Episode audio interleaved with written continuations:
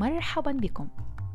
إذا كنتم تحبون استكشاف المسلسلات والأفلام والأعمال الفنية الجديدة وتحبوا ديما تناقشوها وتسمعوا reviews عليها فهذه الحلقة ممكن تعجبكم. ولو كنتوا تحبوا الكتب والأفلام والمسلسلات اللي فيها جريمة وتعشقوا ال courtroom drama والمرافعات فهذه الحلقة أكيد تعجبكم. أنا نجوى وبنحكي لكم عليه مجموعة مسلسلات.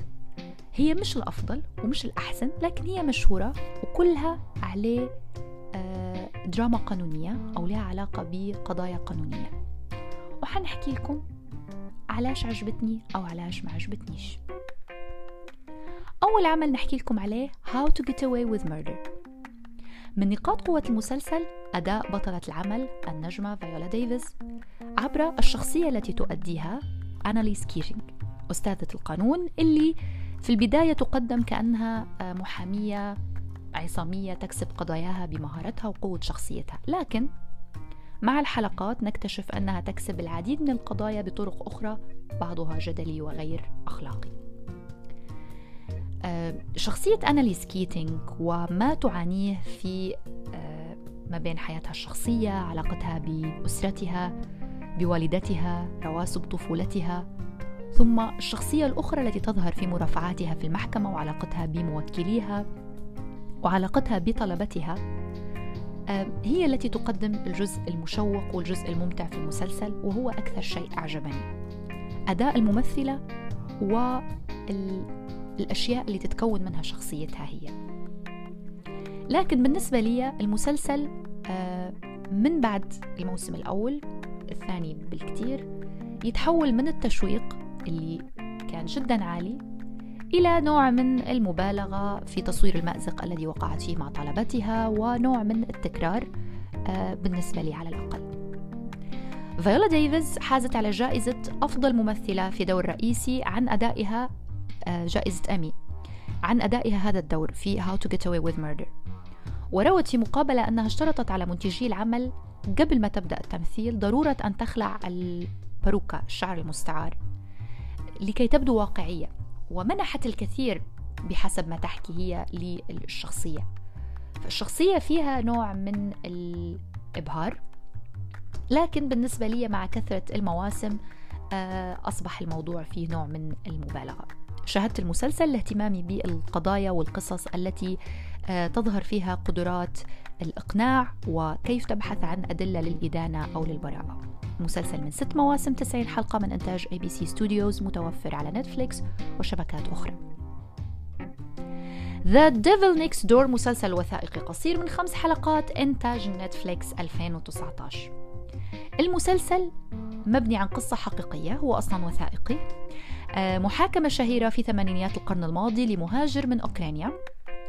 طلع من بلاده لأمريكا في الخمسينيات وبعد عقود طويلة على انتقاله للولايات المتحدة مجموعة من الأمريكيين اليهود المهاجرين من أوروبا أيضا آه، أغلبهم ناجون من المحرقة من الهولوكوست اتهموه بأنه هو كان في شبابه مجرم نازي من النازية وكان مشغل أحد مفاتيح الغاز في معسكرات الهولوكوست يعني هو اللي كان يحرق في الناس في الهولوكوست اللي هي ارتكبت ضد اليهود ومجموعات أخرى آه، كيف تطورت القضية لمحاكمة شهيرة طبعا المحاكمة الأساسية اللي يدور عليها المسلسل حدثت في القدس المحتلة المسلسل طبعا لا يذكر أنها القدس المحتلة، المسلسل طبعا هو إنتاج نتفليكس آه، يقدم في إسرائيل كأنها بلد طبيعي وكأنها موجودة في الأربعينات يعني.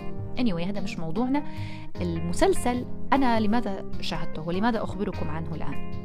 ما شدني فيه انه هو يدور عن قضية عمرها نحو 40 سنة عندما عرضت في المحكمة. يعني مدة طويلة. المتهم مسن، الشهود مسنون، الوثائق قليلة وشحيحة. والقضية نفسها لأنها مرتبطة بالهولوكوست فهي خاضعة لانحياز وتعاطف كبير خاصة في الدول الغربية أي شيء له علاقة بهذا الموضوع ينظر له بشكل أحيانا عاطفي أكثر من عقلاني فما الأدلة التي لجأ إليها فريق الدفاع؟ وما الحجج التي استند عليها الادعاء وكيف صارت القضية؟ وكيف تأثرت؟ كما سنكتشف بانهيار جدار برلين. مش ندخل انهيار جدار برلين وكيف أثر عليها وعليه الأدلة. هذا ما ستكتشفونه إذا شاهدتم المسلسل في حال لم تشاهدوه في حال قررتوا طبعا. العمل الثالث Call Saul آه، مسلسل مشتق عن المسلسل الأمريكي الشهير Breaking Bad.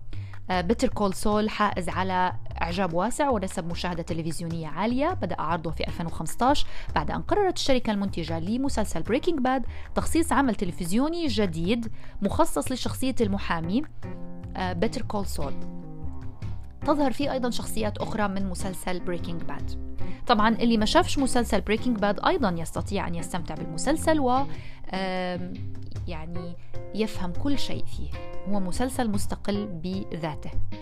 الجميل فيه بالنسبة لي على الأقل جمعه ما بين الدراما والكوميدي وعالم المحاماة والجريمة. برغم أنه لا توجد فيه حصة كبيرة لمشاهد مرافعات وجلسات محكمة وأدلة وخطاب لهيئة المحلفين كبقية المسلسلات. خاصة في المواسم الأولى هذه الأمور غير حاضرة بقوة لكن في المواسم الأخرى في الموسم الرابع تقريبا في مشاهد كثيرة لجلسات محاكمة. بعضها بالعكس مشاهد عاطفية جدا. المسلسل ما يعجبني فيه أيضا أنه يتابع التحولات المهنية والشخصية آه، والسيكولوجية أيضا آه، وإن بشكل خفي على حياة المحامي جيمي ماكغيل. طبعا هو يغير اسمه يغير طبيعة عمله يحقق نجاح لكن بتنازلات أخلاقية كبيرة. يتحول من شخص مغمور low profile آه، متورط في عمليات نصب واحتيال يصعد سلم النجاح الوظيفي. لكن كيف وعن ماذا تخلى وماذا أيضا كسب.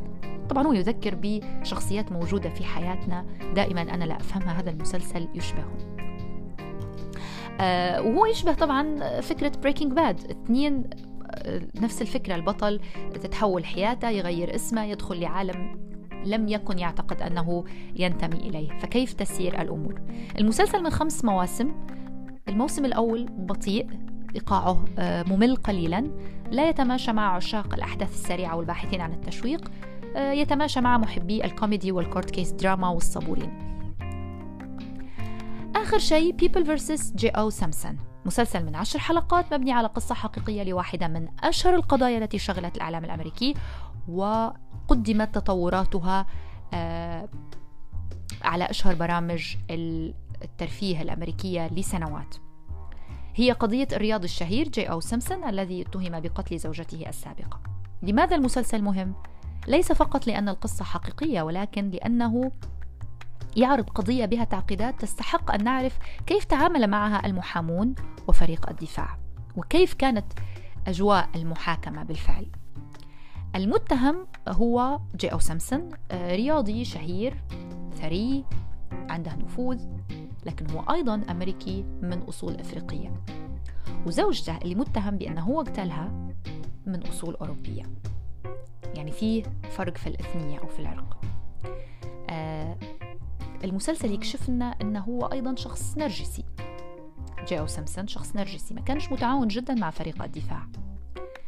آه كان يعتبر نفسه أصلا مش African American زي بقية ال African American because he is celebrity. فهو عنده فلوس عنده البرستيجيس آه عنده يعني المكانة الاجتماعية عنده فهو مش أفريكان أمريكان عادي هو مثل البيض.